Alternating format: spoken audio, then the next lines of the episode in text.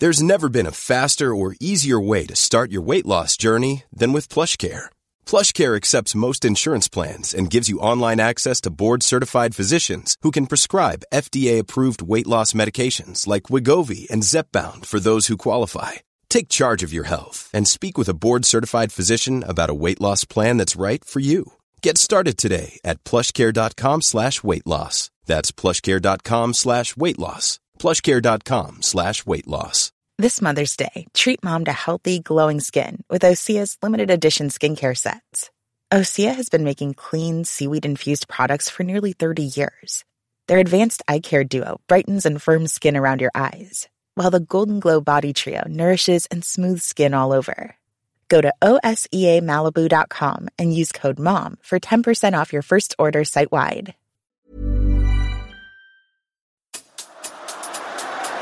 Spurs in full cry here.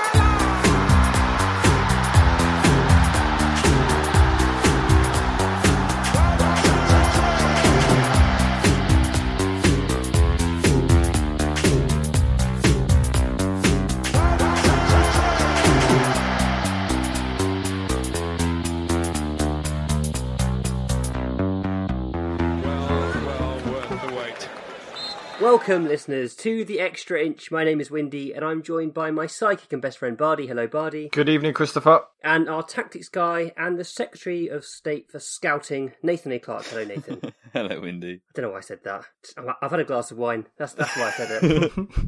We're in for a classic episode. we are. How are you doing, Nathan? Yeah, you know, coping, surviving. I just told you I was sparring in my garden when you rang to say, "Where are you?" We're meant to be recording, so it's a window of insight into my life. Why were you sparring with a child?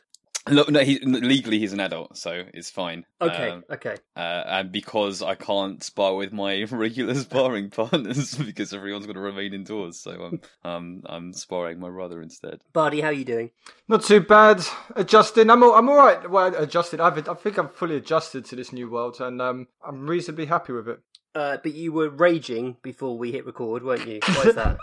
Um, I I spent a lot of money today shopping because I, I eat a lot, and um, and you normally burn a lot of calories as well. To be fair, That's true. That's true. But um, ha- having me at home, I don't know how my parents did it when I was young, but having me at home for three meals every day, well, four meals because I always I like a double breakfast. Four meals a day. I'm I'm rifling through the food, so our food shops are getting bigger and bigger. And today. Like everybody, we've kind of developed a bit of a passion for baking, and today the only place we could find vanilla essence was in um, Planet Organic, and we were we were so excited, we were like celebrating like it was Lucas Moura in Amsterdam that we got some chucked it in the shopping basket, but it was everything was okay. Bill came up and it was just like, jeez. And it turned out we'd bought a twenty pound bottle of vanilla essence, which is insane. So uh, yeah, that's going straight back. Not, not we're not opening that. That's going straight back. It's so ex- twenty pounds, man. That's more than wine or a lot of stuff. Twenty pounds. Yeah, I can't be doing that in this in this um twenty percent less salary world. Can't be doing that. So I'm I'm just back from picking up my click and collect, and I did well on the substitutions this time. It's it's a bit of a risky game the substitution thing. So you can you can either tick that you want items to be substituted, or untick to say no, I only want the specific thing that I've asked for. And this time round, uh, my 500 gram pack of pasta wasn't available, so I got a kilogram. Oh, so they didn't. And- Their substitutions weren't Pochettino. They were more Jose Mourinho. They were, they were, Yeah, yeah, they yeah, better. absolutely. No, you, you no, it's it's like like Windy alludes to. Sometimes, sometimes you get you know Keane off the bench, and sometimes you get Nkoudou. You don't know what you're going to get. I definitely got Keane this time. Uh, and and yeah, the, the the garlic that I ordered wasn't there in the quantity, so I got like a pack of three garlic. Same with the lime, upgrade on the lime. So I'm I'm very happy. I've done well. Well done. Um, I have to say the supermarkets have really stepped up, haven't they? During this time, it's um it's remarkably well organised. The click and collect thing. I'm I'm very impressed. You it's turn up. incredible. It's it's so it's insanely safe. Like I was panicking a little bit the first time I went to do my click and collect, but the the guy wheels the crates over to your car and then he says, "I'm going to step back now. You can get out of the car." It's he's wearing a mask, he's wearing gloves. It's all incredibly safely done. I'm really really impressed with how it's been handled. Mine wasn't quite like that. It was a bit more North London. It was a bit more in your face. they they didn't quite give me the space. I didn't notice, but my wife was like, "You didn't give her space, really, did you?" And I was like, "I did." She goes, "No, you didn't. She was all up in your boat." And not that she uses the word boat, but she was. She was quite close to you, and you were quite close to her. I, like, I, I didn't even notice. So everyone else is doing fine, but you're not. yeah, basically. apparently. I um one last thing before we probably get cracking on is a friend of a friend of a friend sent a photo of of my dad in Ladbroke Grove fixing somebody's oven. So somebody had messaged somebody to say my oven's broken. Nobody's going to come out and fix my oven. What can I do? And they're like, I know this guy who can fix stuff. And it turns out that guy was my dad. And my dad, who's 74, just went across to West London, fixed this random's oven, and came home and hasn't said a word about it to anybody. So I know, but he doesn't know that I know. So I'm, gonna, I'm gonna I'm gonna see him when he walks his dog tomorrow and just slightly drop Stitch it. in- him up. Yeah, just mention ovens and a broken oven. See if he see if he confesses. Otherwise, um, I'm gonna have a word with him. Can't be doing that. Lovely stuff. Right, before we get started, we've got some feedback from the last episode. So, uh, firstly, Anthony Kennedy says, How does Bardi only give Gazaniga 1.5 for his looks? I know Bardi has looks we can all envy, but for the rest of us mere mortals, Gazaniga, Gazaniga is the aspiration. What do you make of that, Bardi? Yeah, it's true. But then if I give him a seven for looking pretty, I'm, I'm marking him the same as Davinson Sanchez. So unfortunately, I had to take his his inability to be a goalkeeper and mark him down on his good looks. Unfortunately, You've got to keep your integrity. exactly. Uh, Mark W. Dawson says on Eriksen's rating, if you want a really good analysis, check out episode 1, season 1 of The Extra Inch. I listened to it again recently and some telling analysis. So, this is an episode that we recorded back in November 16 when we thought that this podcast was just going to be a special version of The Fighting Cock each time. Um, and it was quite interesting listening back. We all sound we all sound nervous actually. I was Um, so nervous, dude. I was absolutely bricking. I did so much preparation and then never said half the things I planned to say. now I just sort of, you know, I get a phone call that I'm late.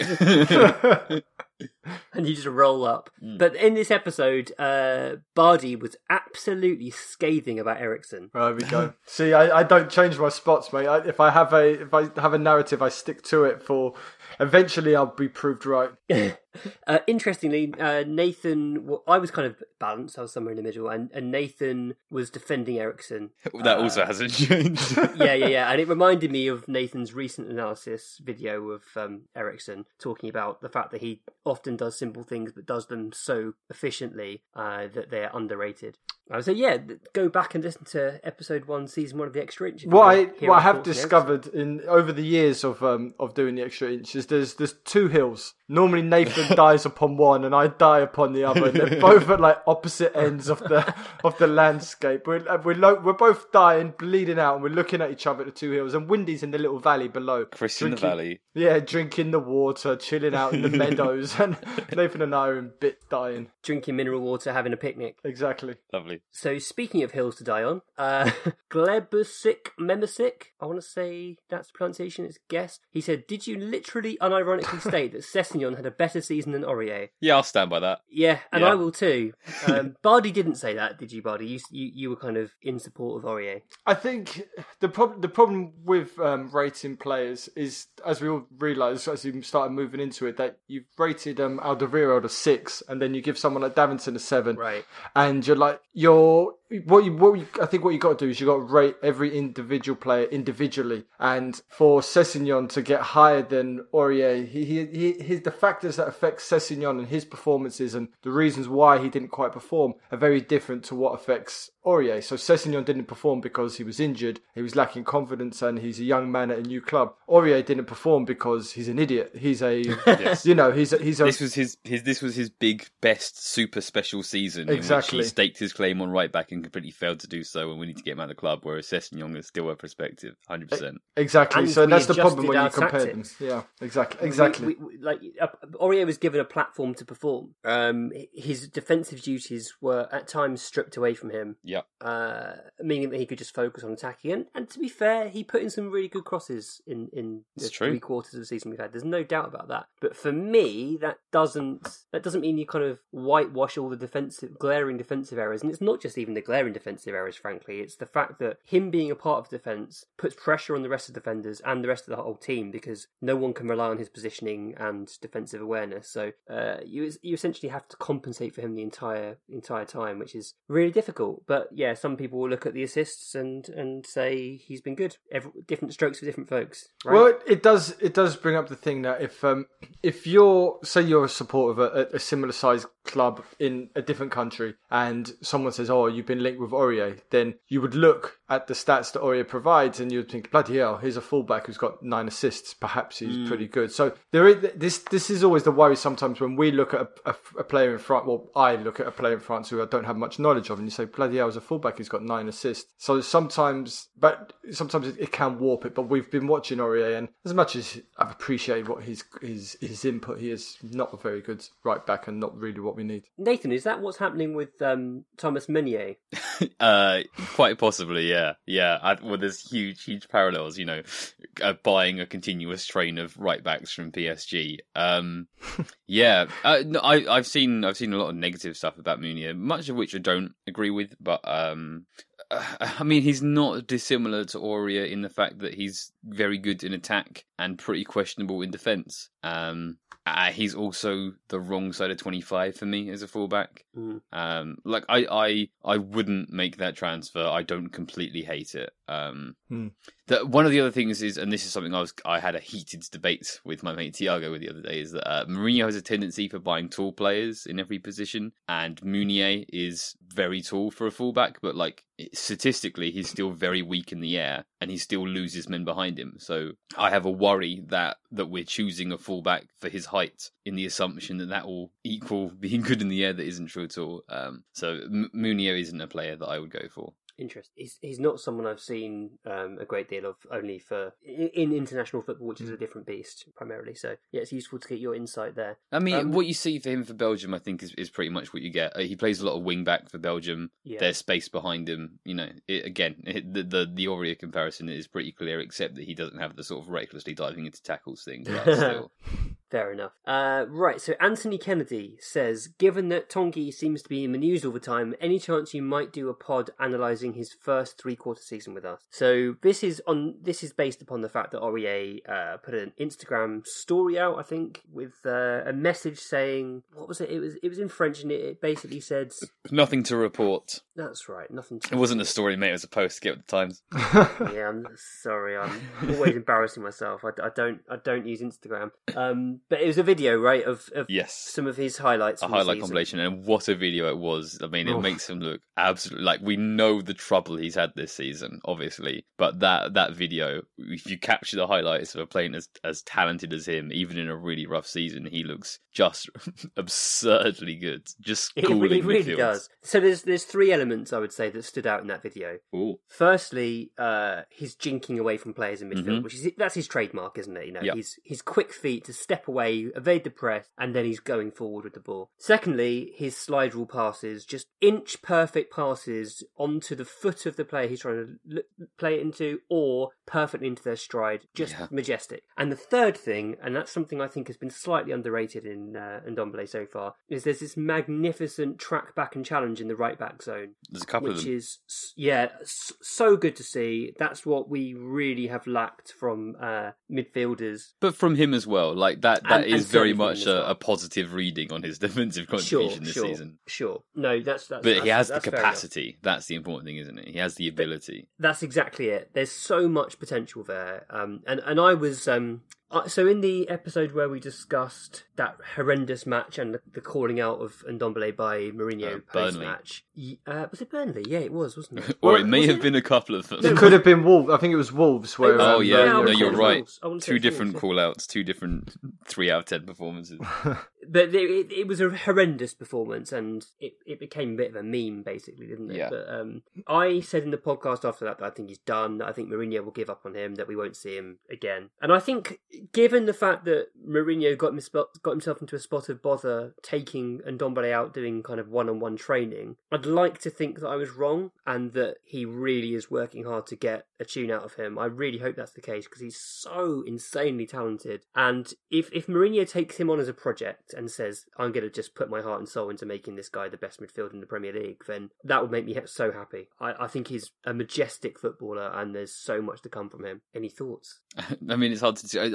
I guess I could like be pessimistic and say, well, I think Mourinho probably felt similarly about Pogba, who's not an entirely dissimilar player, and and and and tried his best with Pogba, and his approach just rubbed the wrong way and put distance between them and alienated Pogba from the fans, and didn't develop him in the ways that he wanted to develop him. Um, but it's still hard to look. You know, if you look at Mourinho historically and his coaching of players, um, there's there's reason for the opposite to look at the opposite approach as well. Definitely. Yeah, players seem to either love or hate Mourinho, don't they? Basically. Um, I, have noticed a lot of players coming out saying how what a great man manager he. Uh, people saying that how he gives advice and tips on the training field, and he takes players aside and give and talks to them about their game, which is great. But we know because we've seen literal videos of him having flare ups with players on the training ground. We know he's a divisive character. Yeah, you'll you'll find just as many players saying the exact opposite, and, and that's not dissimilar from Pochettino either. It's it's yeah. that what you need to be uh, as a modern coach almost definitely is that level of intensity that is going to force an either an extremely positive or an extremely negative reaction from everyone that you're coaching. Mm-hmm, mm-hmm. Okay, right. We're going to talk about our, our midfield again in a second, but uh, question first from Greg Jenner, who said, "Extend Jan's contract, yes or no?" So, Bardi, what do you think? Do we do we tie Vertonghen down to another contract? I don't know. Pre pre pandemic, I was like, let's cut him loose, but now now, now, now I'm, I'm unsure. Maybe I don't know what the football landscape's going to be like. I'm not sure sure how things are going to be, and sometimes perhaps tying him down for another year might be might be a smart move. If um, yeah, I don't know. I no, actually, it's it's a really it's a really difficult one to decide because Vertonghen, we know what he's got, we know where his limitations are, but he signing him to a new contract means we don't have to go out and sign a fourth centre back. He could quite he could fit in there. Alderweireld, Sanchez, another and then Vertonghen as backup to those four if he's happy to be a, a backup player. So in a normal in a normal world, I'd say no, but perhaps now now is the time to maybe get him on a an, an extension. And what do you think, Nathan? No, cut him loose. Um, you know, he's been a, a magnificent servant of the club and all that kind of stuff. Um, I would rather see him go out fondly as he would do now, um, because he's clearly on a rapid deterioration, and we need to turn over a centre back. I'd rather make a talented young centre back our fourth choice, who's getting minutes that way. Like for example, one Foyth, although he's probably going to go. Mm. Um, and, and and send those minutes in that direction because we because in a couple of years or maybe even sooner, Alderweireld's going to be going the same way. So we need to start like preparing for that now. Yeah, I mean, if Foyth was part of the plan, then I would say then Vertonghen sure. should go. But because of the fact that Foyth is probably leaving, that then leaves us the, the, the necessity to sign two centre backs, and I'm not I'm not sure we're able to do that. That's the only reason why I would sign him. But I completely agree. He shouldn't be signed. He should be given um, goodbye, not a testimonial, but a little fond farewell. And I hope he goes to finish his career somewhere somewhere nice sweet if he could go back to Ajax, see him out there mm. a couple of years. Yeah, that seems perfect, doesn't it? I'm not sure. I'm not sure. Would would he suit the way Ajax play? I, I don't know. I'm not sure. I'm not sure he would work there, but it, it would be nice. It would be a nice romantic ending to his career. I, I think I'm I'm definitely in favour of cutting him loose at that point uh, at this point in time, and I also like the idea of Tanganga being our fourth centre back. Hmm. Um, partly because he's young and he might become a really good centre back, and partly because he's versatile. And I think it's always handy that your your fourth choice can cover multiple positions. And he's shown that he can play right back, he can play left back, he can even play right wing back in desperate circumstances. And I think that's quite a handy thing to have in the squad. Mm-hmm.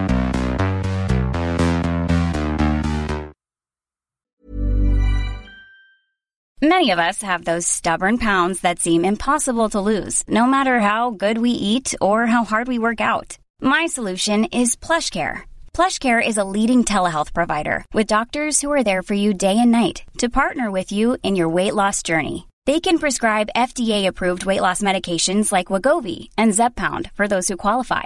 Plus, they accept most insurance plans. To get started, visit plushcare.com slash weight loss. That's plushcare.com slash weight loss.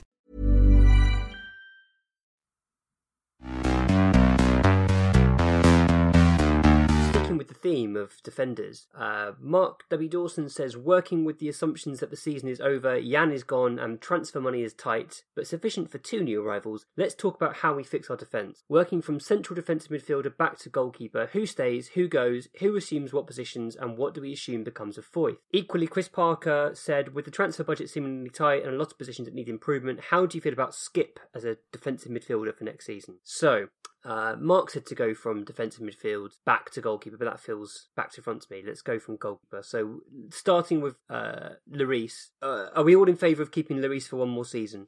Yes, that's it. Yeah, and and then there has to come a point where we, we, I mean, we basically we need to sign a goalkeeper either this this summer or next, right? So I think that you put the feelers out and you make inquiries and you look around for what keepers are available this summer, and if there's not like a huge deal to definitely latch on right this second, then you keep looking for another year. But if there's like a, you know, if Onana's available for five million right now and and he won't be around next summer, then you have to take advantage of it now. But I think that with the amount of turnover that we need in this area of the pit, um, yeah, it's a lesser priority. But Yeah. then, but you also have to take in mind the market. Yeah, agreed, agreed.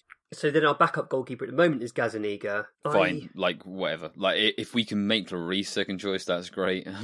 but, you know, um, I'm I, not sure how. I, I, I kind of feel like yeah, if if we sign another goalkeeper, then we need to set Gazaniga free. Uh, but yeah, you're you're right. He's fine as a backup. He's fine as a backup. Ideally, you want your third choice goalkeeper to be English because of the homegrown rule, Yeah. and it seems So- crazy to have three overseas goalkeepers uh, unnecessarily. But do you see Whiteman or Austin becoming like Premier League goalkeepers down the line? Ah, it's really difficult to know. They've not had a minute Sure. of football, so I just don't think they can be judged. And I, I think this is a problem. We've spoken about it before about the, the loan system, and I think Whiteman and Austin are. So Austin's at Viborg at the moment. He went in Yeah. January, and apparently he's doing very very well, which is great. Um, but we, we you you know these these young goalkeepers need a couple of seasons out on loan, I think, before you can decide whether they're going to be up to it or not. I'm shocked that Whiteman's not had a loan before now. It seems crazy to me. I actually prefer Austin of the two, but I know that, many people prefer Whiteman, and I'm not the best at judging goalkeepers, so I kind of Me kind of on the fence. Uh, Vorm is the other goalkeeper. I mean, what a waste of money in hindsight, re-signing I thought it, I thought it was a really good call at the time. I thought you know, like Lloris out injured. I thought it made a lot of sense. Um, I was wrong.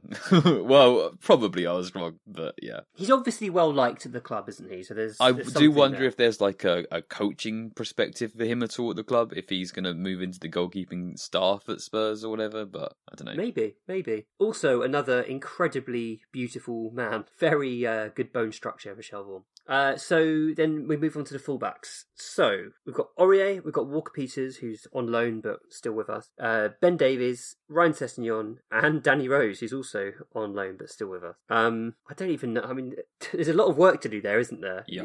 Essentially, of those, you only really want one Davies or and two. Sessegnon. Yeah, yeah, but So- that feels like a huge rebuild for the summer. Bardi, what do you think? Is it possible to, to sell three or four fullbacks? I, I, want to touch on the transfer budget is tight thing because I've been pondering this and I think I think it, it doesn't matter that it's going to be tight because it's going to be the same for everybody else. So what I think is going to happen is the the playing field amongst the top six is going to remain pretty much the same, but I think the money available is going to drop maybe 30, 40 million per kind of top player. But what I think we'll probably see over the next six to eight months, maybe, maybe next year or so, is um, the medium to lower league, the medium to lower level Premier League clubs unable to hold on to their top players.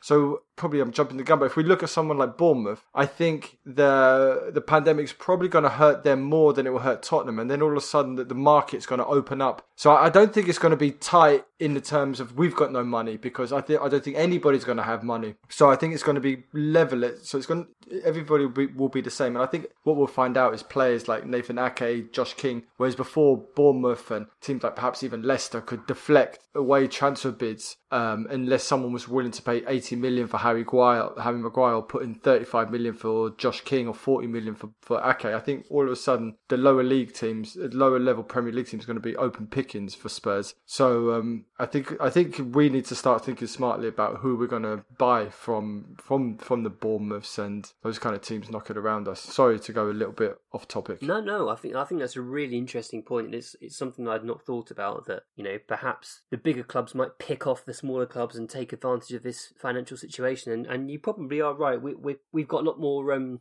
resilience built into our into our structure, thanks to Daniel Levy. Um, we are making money now. We, we've got this big stadium. We've got the match day revenue, and we can probably uh, stretch a little bit further on on the wage bill. Yeah. Um, we've probably got a bit more money to spend. Uh, uh, well, until the pandemic happened, and it, and, and it might be a case of battening down the hatches to some degree. But you're, you're probably right that there will be some smaller clubs in the Premier League, in the Championship, in League One that need to cash in and will have to take a price. Yeah, I, I think so. People, a, player like, I mean, Villa. I think Grealish all of a sudden was untouchable before pandemic, unless you had fifty million pounds. I think all of a sudden he's now half price. Um, I've already mentioned the two Bournemouth guys. I'm now struggling off the top of my head to think of anybody else, but I think all of a sudden, I think we as Tottenham we need to start thinking of these players now as possibilities, as as possible transfers. So. Um, and I think that will also work in our benefit that there'll be a, a, higher churn of players. So I think we'll be able to move on Walker and Rose full time as well. So it, it will work both ways for us. And but I also think players now will suddenly um, have the power and free transfers and players being very cle clever on the, the, way they handle their contracts. I think Arsenal are going to have a terrible time when it comes to Aubameyang. I don't, I don't think he's going to sign a contract. He's not going to sign a new contract with Arsenal, and um, he'll just, he'll, it will see a lot of players just kind of seeing out their contracts and taking massive, um, uh, massive, trans- massive signing on bonuses as they move away. Mm. Yeah, really, I, that's really interesting. Um, I, you, you, you're right as well. That I mean, in fact, Rose probably shouldn't be an issue if Newcastle want him, if and they have this takeover. Then Hmm. I guess it'll be fairly easy to shift him. Um, and perhaps perhaps Walker Peters could go in some kind of swap deal, maybe to another club. I don't know. Yep. Nathan, what do you think? I think that if Newcastle are taken over, they're not going to want to buy Rose. Apparently, he's been quite popular there, though. Okay. Yeah. Okay. I guess it depends on if Pochettino. if Pochettino takes over, then uh, I Yeah. doubt we'd want Rose after a while. um, so Nathan, what do you think of the fullback rebuild? Is it feasible? Uh, yeah. So, uh, get rid of Rose, Aurier, and uh, probably loan again Walker Peters. Give him a full season loan somewhere, possibly in the Premier League if you can. You keep Davies and Sessegnon as your two left backs, and you sort of hope and pray that that's sufficient. And then you bring in a first choice right back, and you also bring in a more speculative second choice right back. So I'm thinking right backs from the Championship Yeah. uh, and then a right back from like Eredivisie or Belgian league, and then or we're about to move on to centre backs. One thing that is occurring to me is you could buy someone like Nordi Mukiele from Leipzig who can be, be you know you bring in a centre back, a right back, and a both, and you play them where he, you play Mukiele where he's needed. Yeah, yeah, yeah. Knowing that you've got Tanganga who can do the same thing as well. Yeah, that's true. Nice flexibility. I do there. I do like Tanganga as the defensive left back um, here and there. So that gives you a third option at left back. So between Davies, Tanganga, and Sessegnon, you should be all right at left back. Mm, mm. So centre back, we've we've already spoken about Vertonghen, and we're going to assume here, for the sake of argument, that he'll be leaving. Yeah, Uh, so Alderweireld obviously we want to stick with um, because he's our best defender. Uh, Sanchez, Foyth, Tanganga. Sanchez still only 23. I think it's easy to think of Sanchez as someone who's like started to be around a little while now because he was playing, you know, Eredivisie football at 20 and Premier League football at 21. But like 23 is still young for a centre back. And if you think about some of his better performances that he's already put in at the age that he's at, um, I, I essentially all I'm doing now is I'm reminding myself to definitely still think of Sanchez as a prospective centre back. Hmm. Sanchez, in some ways, reminds me of Eric Bailly in that at his best, he's very good and he stands out, and he's a player that you kind of think, yeah, he's got a big future. But then when you watch him over a period of games, you, the, the doubts creep in again. Um, and I, I don't know if that's right or wrong. I, I think he's had a basically when when he was in a consistent backline for us, he looked really good, and every time he's not been in a consistent backline, he's not looked so good, and that is completely fair enough. like that is totally understandable. Um, Foyth, I think we all think that Foyth is really good, but he's probably going to go. Yeah. Uh, and then we've got Cameron Carter Vickers, who surely has to move on this Yeah. summer. It would be madness if he stayed at the club beyond this summer. He's I been can't around for believe- ages, Yeah, he's still here. It's like wow. And- He's got some and he staying power. he has, and he can command a fee, I'm sure. He brings in a- a thousand American fans every year. And then the, the sort of the next youngest, uh, the, the, the next oldest um, centre back is TJ Eyoma, who's on loan at Lincoln at the moment. I don't think he's had a minute for Lincoln, but um, he definitely needs another loan next season. So I'd say that we almost certainly need to sign a centre back. Is that is that a fair point? Yes, yes. I think uh, I think you you have to bank on Alderweireld being good for at least another season, and I definitely think he has been good in this last season. You have to bank on Sanchez as a future player who can definitely share a lot of minutes now. So I think you bring in one centre back who can compete compete with Sanchez for minutes. And even take some minutes off Alderweireld, who's slowing down, um, and then you maybe think about one more. I guess that depends on your faith in Tanganga. I would go for one more. Mm. And Bardi, would that change for you if Eric Dier was to be modelled back into the centre back role? um, yeah, I would like to see him back at centre back. So Alderweireld. So we're saying Alderweireld, Sanchez, Tanganga, Dier as our as our four. Would, would would you be happy with that, or would you still want to sign one more? Um, I I could I could live I could live with that for for a season as, as long as we obviously strengthen defensive midfield and centre midfield. That's fair. Yeah. So coming on to central midfield, I mean, basically our only defensive midfielder at the moment is Eric Dier.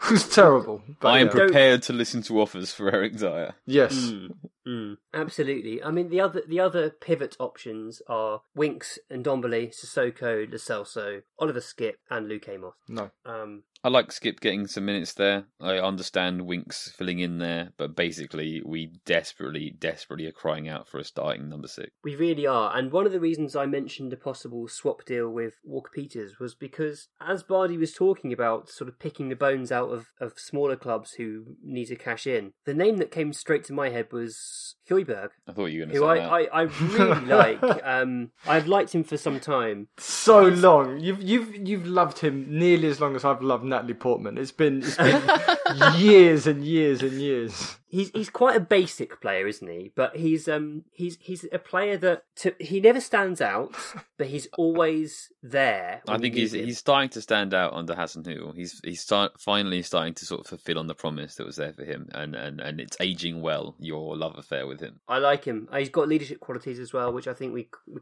kind of lack in the team. I think another sort of um, vocal midfielder would absolutely not go amiss. He's strong. Uh, his positioning is good. He can pass I'm I'm not against that idea. He wasn't what I was thinking. Like in terms of you, you, you, kind of get all excited with all the names that come up of dynamic defensive midfielders, and there's so many of them in Europe at the moment who people are saying, you know, sign him, sign him, sign him, and you, you kind of change your focus week to week because you see another YouTube compilation of another midfielder. But Højbjerg, Højbjerg's like he's been in the Premier League for what two seasons now. He knows he knows the league. He wouldn't be that expensive. Why not? Why not? But do you do you have others in mind, Nathan? Do you do you have favourite? Uh, Florentino Luis is my favourite, but there are there are a handful of others, others that we've been linked to as well. Uh, we've been linked to Grujić, I think. We've been linked to Sangare, who's less of an out and out six, but I think you could use him in that role anyway. Um, yeah, there, there. I, I, for me, I'm looking at a sort of a highly athletic um, number six who who's putting up large numbers of tackles and interceptions and uh, and commanding and being a bit of a force in midfield. Whereas Højbjerg is more of a sitting number six, sort of neat on the turn, bit of passing, um, sort of like Winks, um, but maybe uh, a bit more appropriate for that role. Uh, I think we want we want the monster. It's it's hard to when you put it like that. It's hard to argue. Uh, and it's worth spending a bit of money to get the right man. I think is the other is the other point. Assuming we get that that six, Bardi, the the one that can do it all in defensive midfield. How do you pair them? What do you do? Do you play a midfield three with the new guy and Ndombele, Lo Celso? Do you play a two with one of those two? And if if so, where do you put the other one? What, what- how do you see it happening? Well, I'd- then I'd play um, and Ndombele either side of them, and then use Winks and probably Sissoko, Skip as as alternate options. I think I, I, I just think if somebody, if there was someone there just to just to look after everything as Lo Celso and, and just let Lo Celso and Ndombele do what they do really well, then I, I, I think there's there's proper potential there, and then our front three kind of looks after itself. Does it though? Because if I mean, I, I agree. I, I like the idea of a midfield three a lot, uh, and then you assume that Kane will play through the middle. hmm Um, but then you've got Son and Dele, who who would both want to primarily be on the left, or do you play a narrow three with Kane and Son up front and Dele behind? In a Where does diamond. Bergwijn come into it? Um, uh, you could Lucas come into it? you could play a free with more kind of wide play. Lucas, look at you. Lucas does not come into it. Lucas doesn't hope- come I hope into doesn't. it. No. hope So. Lucas can Lucas would I think Lucas is a, a- an excellent substitute, an excellent impact player. But you could play um, Bergwijn and Son either side of Kane. You could play a little bit of a lopsided free with Dele and Son. Um, you could put Dele in bet- in behind Son. You got I think you've got quite a flexible free to play with. I don't think you need to be um, I don't think you need to be too rigid with how they line up. I'm And what's- playing a Sorry, 4 2 Nick. 3 1 with Lo Celso on the right, Dele through the middle, and Son on the left. Yeah, I mean that is that's an exciting possibility as well. Lo Celso gives you a lot of flexibility because he can play in multiple positions, which is Mm. which is great. Um, yeah, I mean it's it's actually quite it makes you feel quite optimistic when you start talking about a full squad rather than this current injured mess of a squad we've got. I- And the I talent just- is there. it is, it really It is. just needs a couple of. It just needs a decent right back, a decent number six, some centre backs that aren't falling apart, and and a presence at left back, and and we're good to go. So you're saying we're great if we sign a centre back, a defensive midfielder, right back. Yeah, yeah.